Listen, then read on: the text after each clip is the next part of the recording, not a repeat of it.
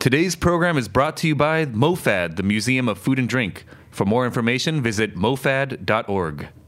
I'm Mike Colameco from Food Talk. You're listening to Heritage Radio Network, broadcasting live from Bushwick, Brooklyn. If you like this program, visit heritageradionetwork.org for thousands more.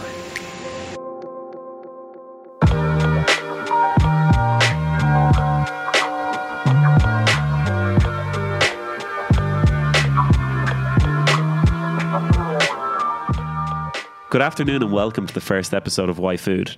I'm your host, Patrick McAndrew, and in this series, we're going to be speaking with multi talented individuals who have swapped their careers for their passion and sought success and fulfillment in the food industry. And I'm so happy to have Martha Hoover here with me today, who has totally done that.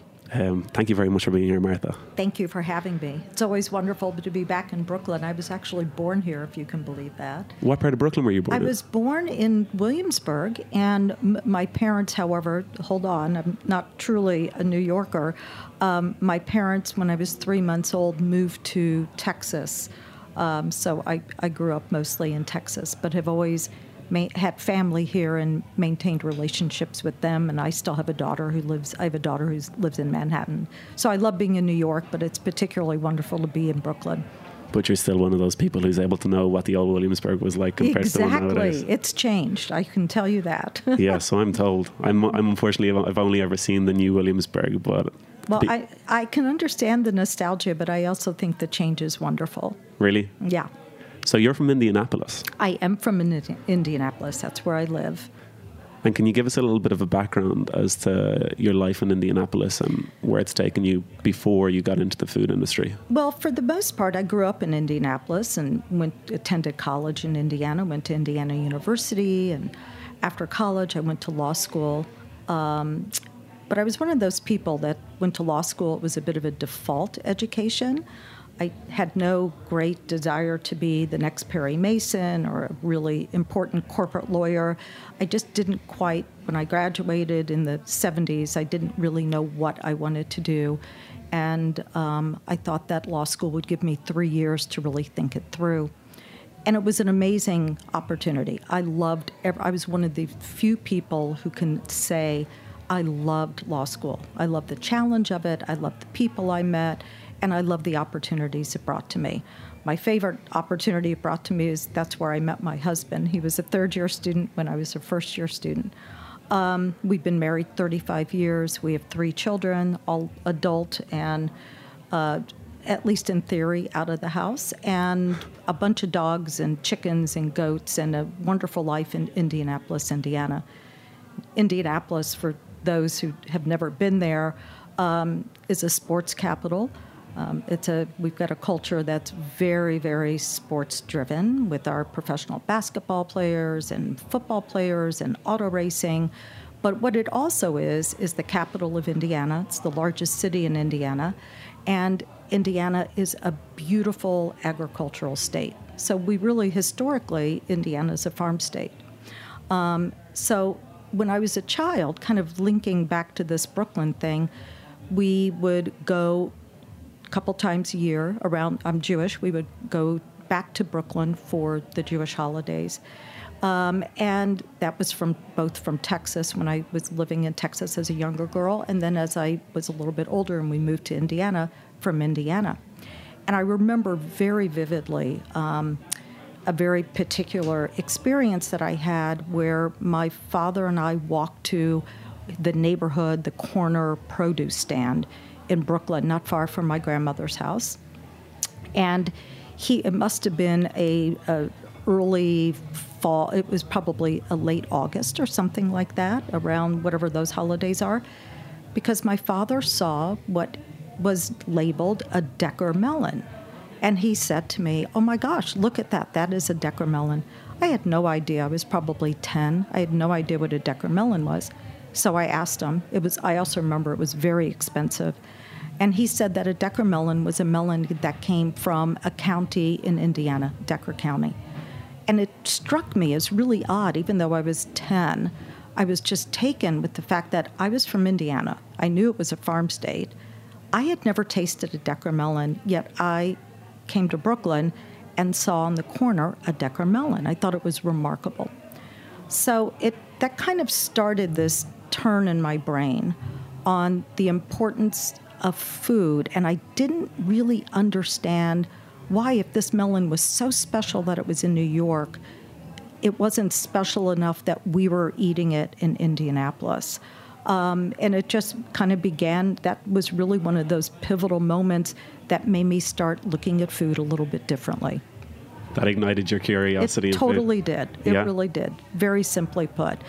You know, I grew up in a family that my parents were New Yorkers, loved it, had huge New York pride. My father was from the Bronx, my mother from the Brooklyn, from Brooklyn, um, and they really made me believe from a young age that the best food in the world, even the best food that was grown in Indiana, because I hope that everyone has a chance to experience this. There is nothing, for instance, like an Indiana tomato, the most incredible tomatoes. But they made me believe that the best food, even those gorgeous tomatoes, really were shipped to markets that were much more food savvy than we were in Indiana. So the best food in the world went to New York and Paris and maybe San Francisco back when I was growing up. Um, and I truly just didn't get that. I was like, why don't we have this opportunity to share in this bounty, this incredible bounty that these larger and more incredible markets have? It was very, it was kind of perplexing to me at a young age. So back then in your early days, you had this curiosity and this association with food, and you mentioned how you went to law school, but it I suppose it didn't ignite that fire that food almost did, but you still pursued it. You still went ahead with law. Yeah, and I was one of these people. Um, I, I, think, you know, it's so many people in the restaurant world that you come to restaurant life circuitously, and I did come to it circuitously. As interested as I was in food, it was not, I mean, I'm talking 45 years ago, food was not as food is true currency now. You know, it's got tremendous acceptability across the board. When I was growing up, to be in the food world really meant that you were in a service industry, and being in a service industry did not have the cachet, the positivity that it carries with it today. So for someone saying, I want to go to, you know, going to college and then saying, I want to work as a server, probably didn't happen. Most restaurants, most restaurant personnel kind of did it very similar to how I got to law school. It was more of a default profession as opposed to a very, um, you know, a, a very uh, razor sharp, this is what I want to do with my life. There's so much acceptability surrounding being in food right now, which I think is so incredibly exciting.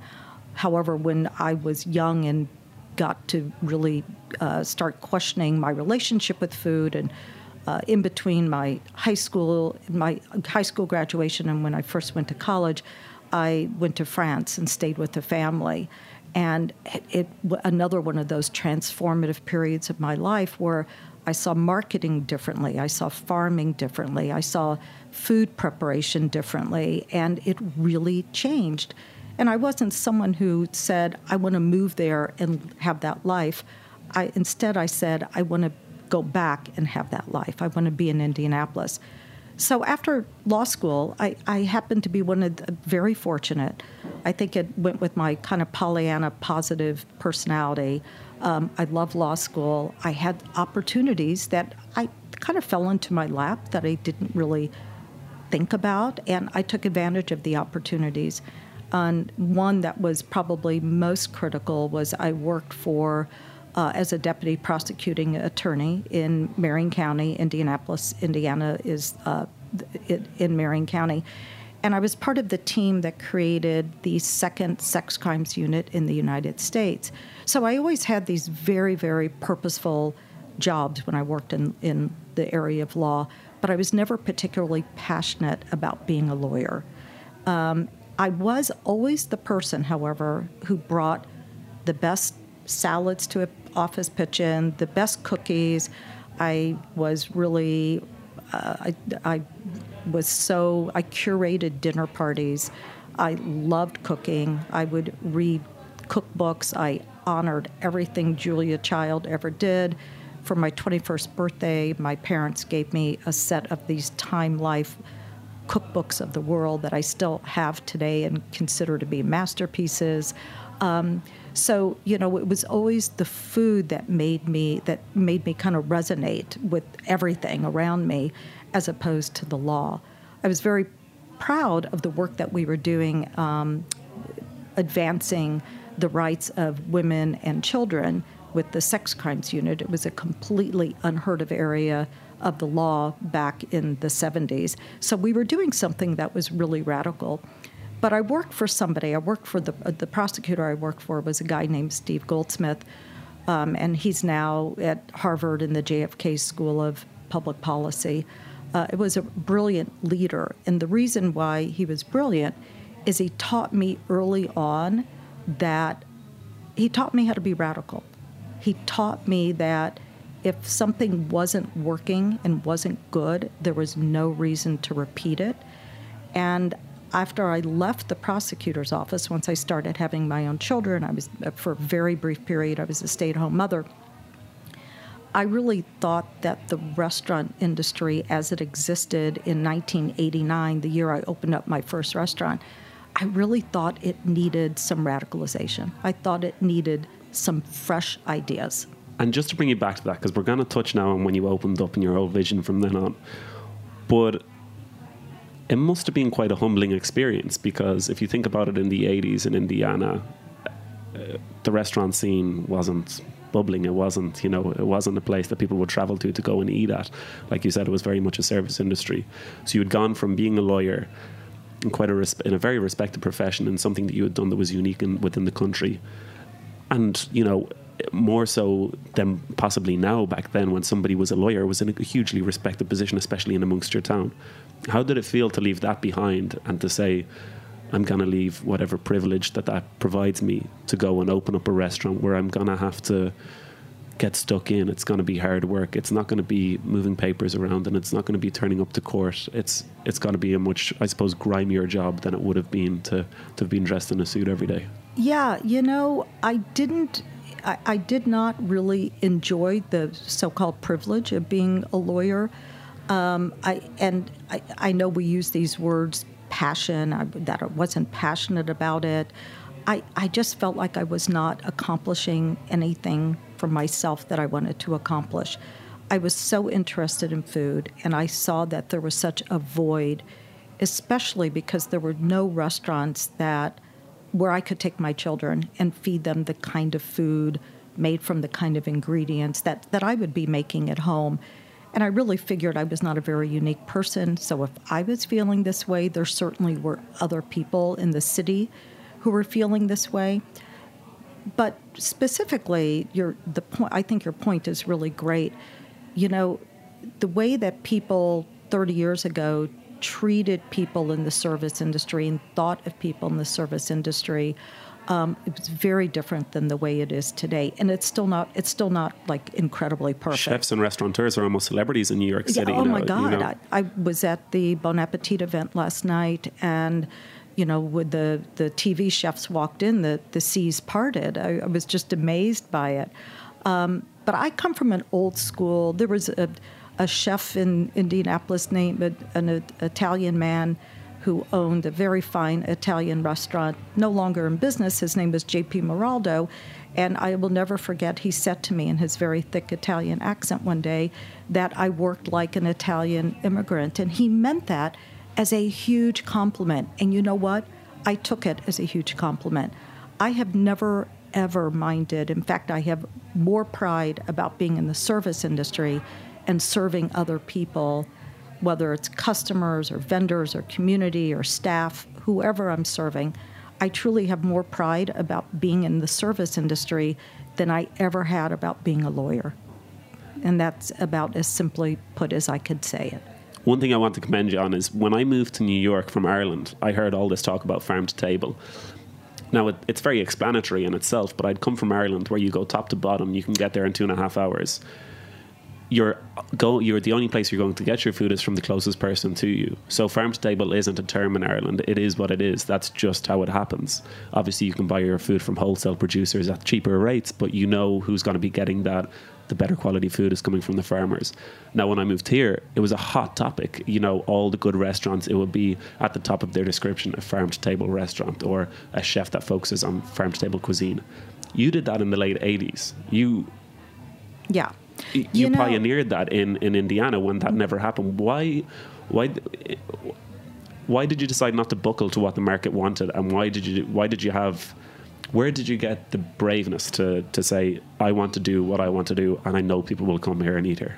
Well, I appreciate the really nice compliment, but I have to be honest, I didn't see it as brave. Um, and farm to table as a phrase did not exist in 1989. Uh, and I don't know how that can, I don't know where the attribution, I don't know who first used that. I have a sense that so many restaurants today greenwash, they kind of farm wash. They, they use that descriptor to say what they are, and they really aren't farm to table. Um, I, we started buying ingredients from day one from farmers around Indianapolis. Um, and the reason I did it is because that those were the ingredients that tasted the best to me. Those were the ingredients that were the freshest that I could find. You know, when I first started, this is a really, it sounds almost, um, this sounds very nostalgic and old fashioned, and it really isn't. This happened when I first started.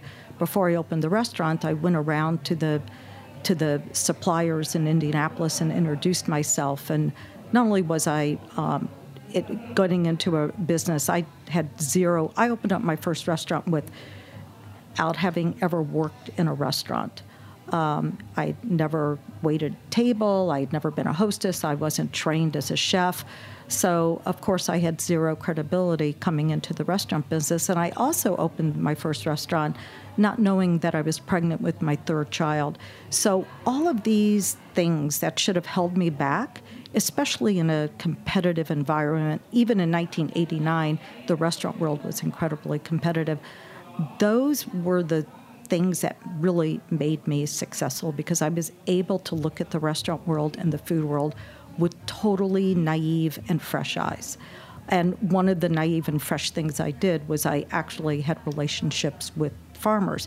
I tried doing it the way that I thought I was supposed to do it. I went, for instance, to uh, suppliers of meat, meat suppliers, and I told them that I wanted this is just one example that I wanted to roast fresh turkeys every day so our turkey sandwiches could be actually turkey that was sliced off the breast, off the bone.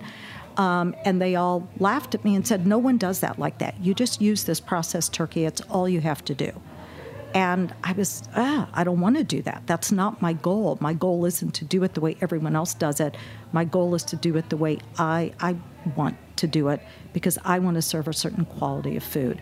And that's really what started it. So I'm very proud. Right now, uh, in 2016, Patachou supports more, my company Patachou supports more family farms in the state of Indiana than all the other restaurants in Indianapolis combined. We have relationships with 37 and growing uh, farmers and farms. We have, um, uh, we can tell every ingredient, we can tell a customer every ingredient that's on our menu and where it comes from, and not in that silly Portlandia way. I mean, we're really, really sincere about it and have a historic relationship with most of our farmers. And I'm very proud of that. And on the end of those wonderful credentials mentioning your business, we're going to go to a break, and when we come back, we'll talk more about your empire. Thank you.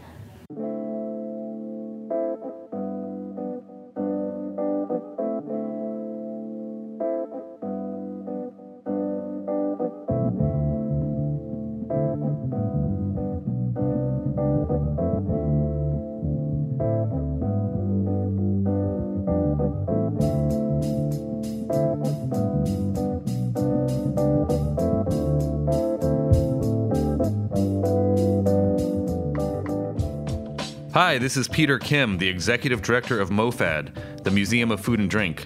We're a nonprofit founded by Dave Arnold, the host of Cooking Issues here on the Heritage Radio Network, and we want to take people on a learning adventure through the world of food. We just opened MoFad Lab, our gallery space at 62 Bayard Street in Williamsburg, Brooklyn, where we are currently showing Flavor, Making It and Faking It. Flavor features some very cool sensory interaction. Flavor tablets deliver tastings of vanilla and umami, and the Willy Wonka inspired smell synth lets you compose over half a million different flavors. So come on by and visit MoFad Lab. We're open five days a week, and tickets are $5 for kids and $10 for adults. Learn more about the Museum of Food and Drink at mofad.org.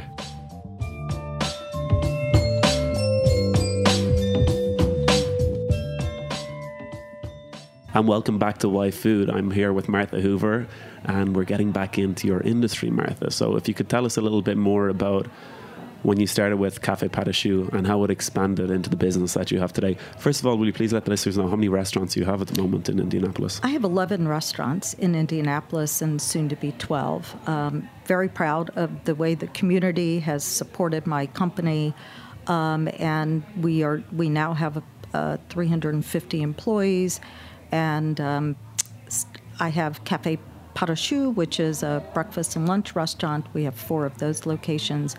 I have Petite Chou, which is a little French bistro. We have Napolese, which is an authentic uh, Neapolitan style pizzeria. Um, and a restaurant called Public Greens, which I think is incredible. It's an urban cafeteria associated with our micro farm, our on site micro farm. And that restaurant, Public Greens, has two things that are really unique to it.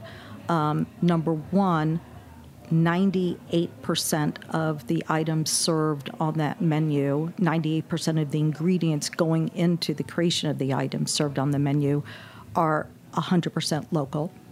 Um, and we define local within to be raised or grown within a couple of hours of Indianapolis we have our own farm that that uh, we own and control for public greens as well. And then the the thing that I think is most unique about public greens is 100% of the profits of public greens go to, or directly funnel to a foundation that my company started three years ago called the Patachou Foundation. And the Patachou Foundation's goal, mission, is to feed food insecure children in our community. And if I could just for one quick second, uh, you know, people always assume that you're from a farm state, there is no issue with getting food.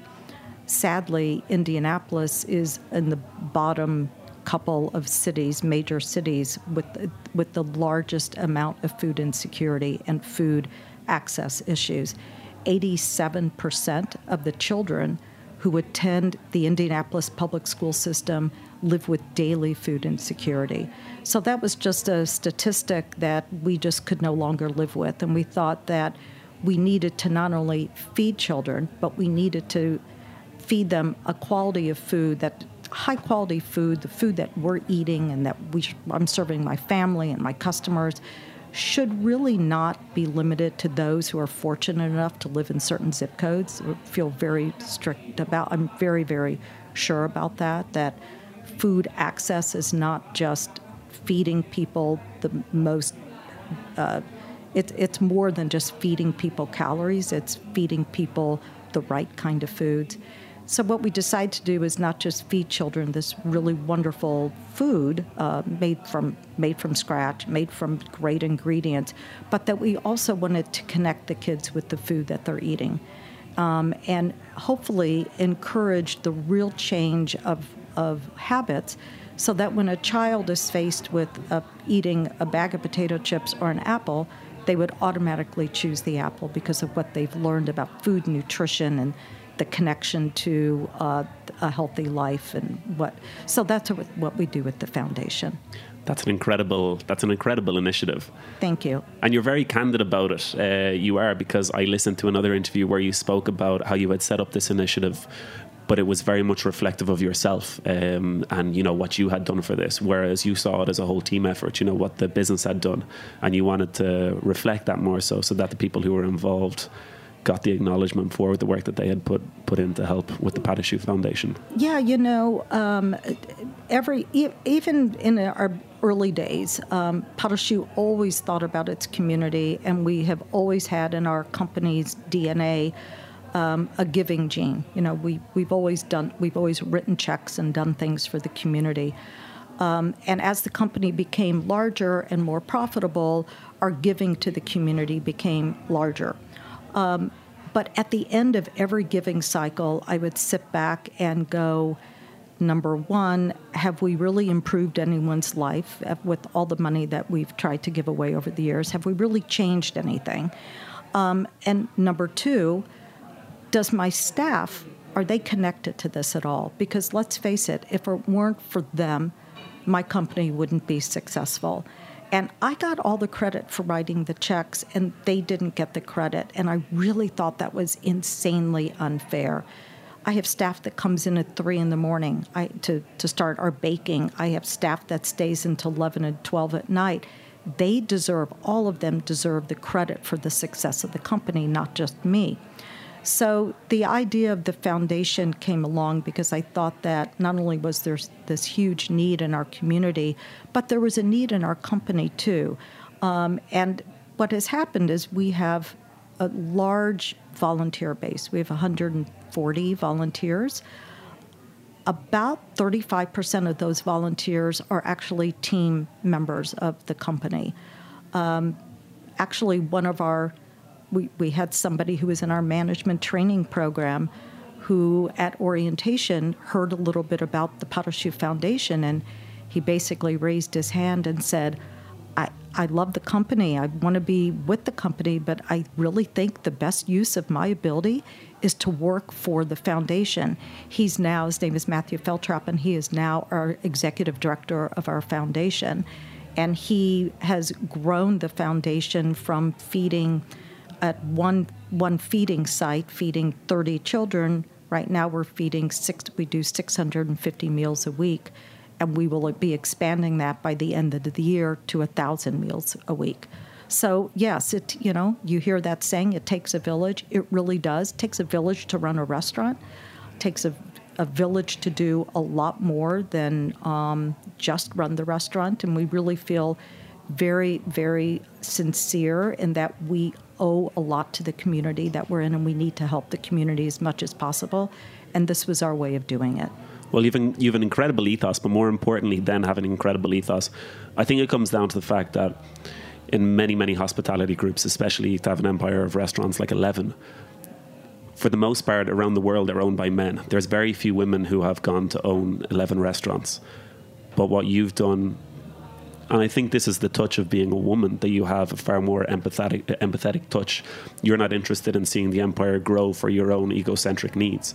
You're interested in seeing it grow and seeing what it can do. That obviously is your ethos with food. You know how it can help others because eating, as we are here in Roberta's, and we can see it's it's it's a social thing. It's to help others there's one other person probably as a restaurateur. I think Jamie Oliver comes to mind with what he does with his restaurants. He merges the profit and the growth of the restaurants in his hospitality group and his business to run side by side with what he can do to help others, so that it's a twofold it's a twofold operation.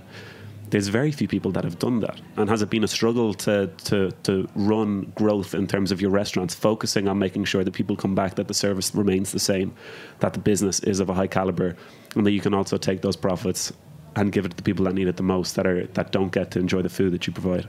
You know, uh, several years ago, um, I had one of these. Uh, I don't know if you'll if maybe you're too young to know the cultural reference to that Jerry Maguire moment the movie Jerry Maguire. Sorry, ta- but I have to say I'm too young.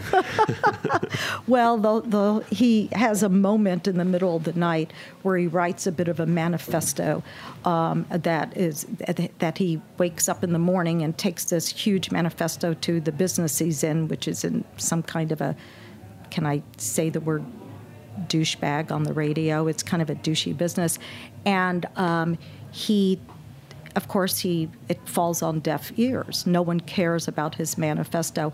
I had one of those nights too. I'm very fortunate because my manifesto meant a lot to my to my to the people who work with me.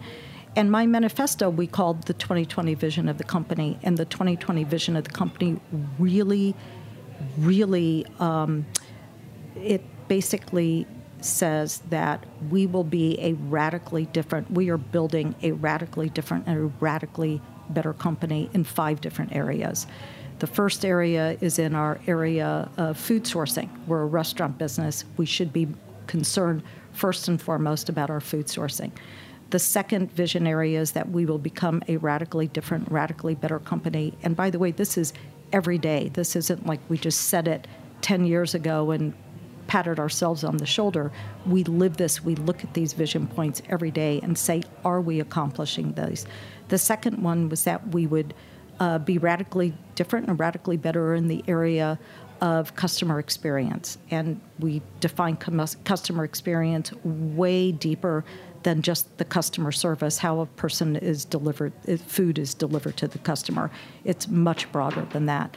The third area was that we would be radically different and radically better in our in our treatment of our staff and that we would have true growth opportunity for staff.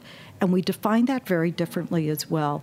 You know, it used to be very lockstep where someone would come in as a dishwasher and move into a line cook and a line cook to maybe a, a sous chef or whatever that position is, or in the front of the house start as a host and then get to be a server and then maybe move up to management. We don't look at it lockstep at all.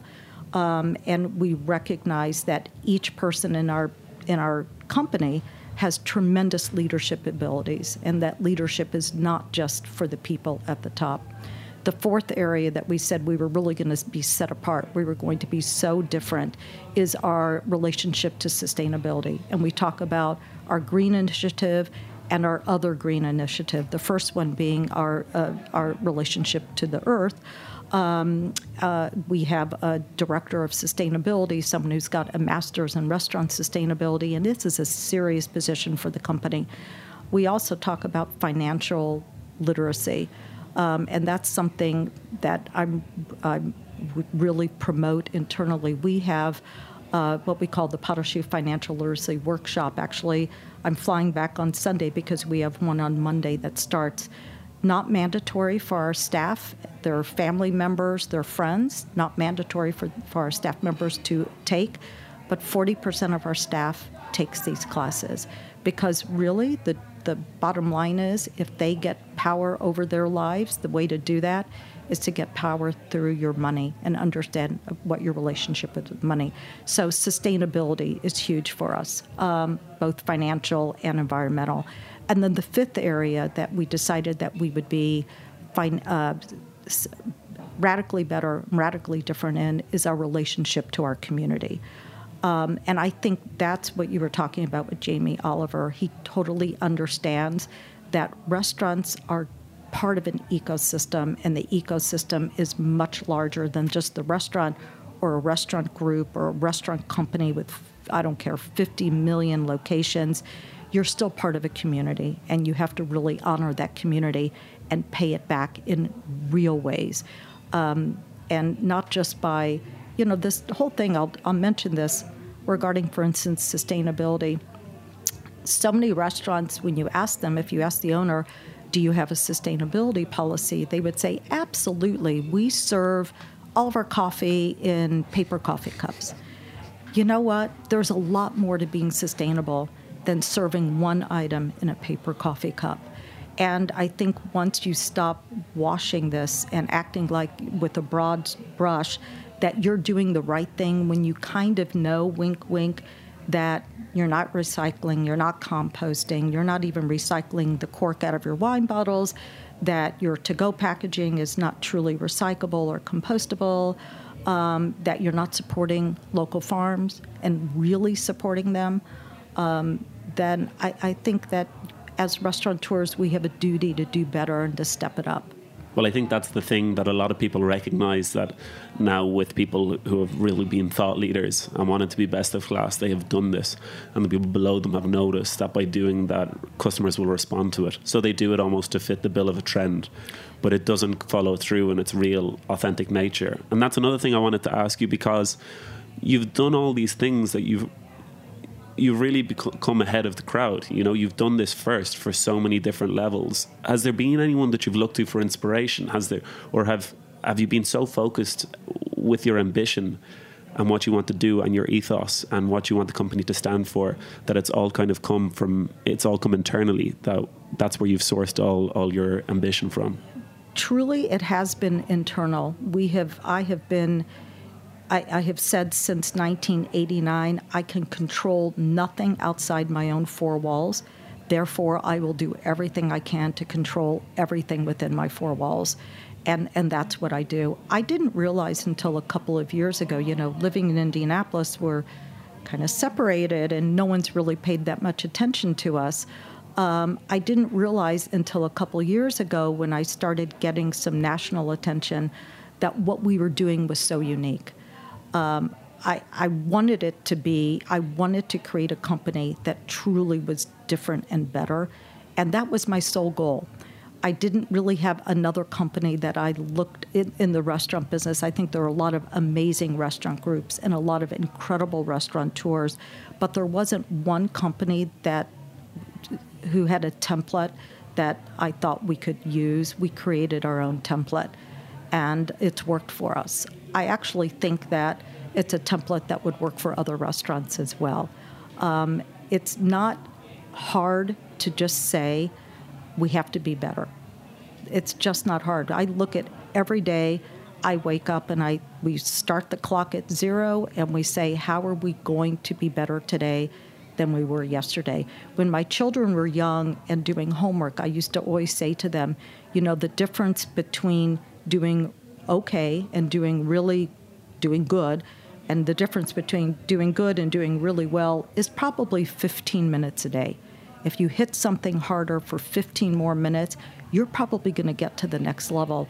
Well, in a way, that's how I've looked at my restaurants too. We just hit it harder every day try to correct whatever mistakes were very were in the most human industry there is that I can think of right now. There's still just one way for us to make our food and to serve the food, and that is with humans. We make mistakes. The idea is not to ignore the mistakes, but to truly learn about them, grow from them, and get much, much better so that the next time the same opportunities, the same issues transect in the world, we're not going to make a mistake. We're going to really do well. Wonderful. Great, great ethos. And before we leave, I want to ask as being a restaurateur, what has it given you since you got into the food industry? Oh, my gosh, it's given me so much.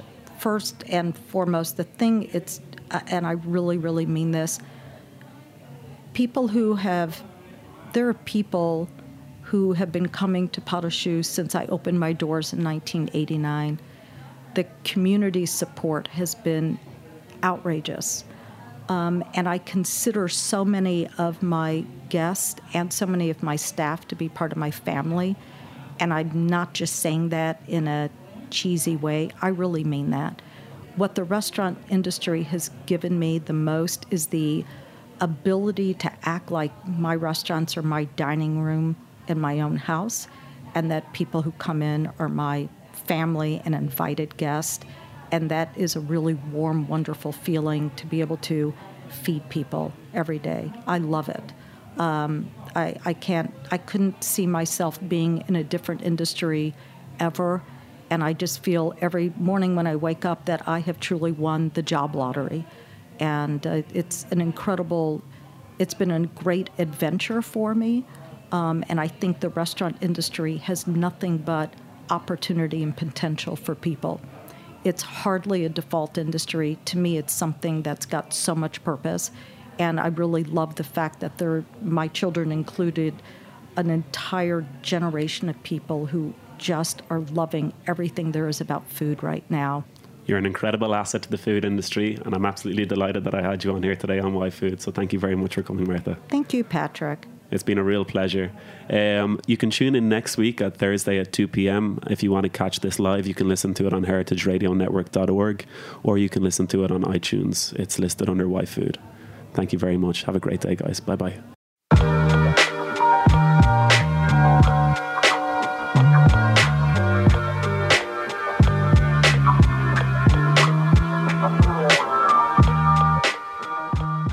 Thanks for listening to this program on heritageradionetwork.org. You can find all of our archived programs on our website or as podcasts in the iTunes Store by searching Heritage Radio Network. You can like us on Facebook and follow us on Twitter at heritage underscore radio. You can email us questions at any time at info at heritageradionetwork.org. Heritage Radio Network is a nonprofit organization. To donate and become a member, visit our website today. Thanks for listening thank you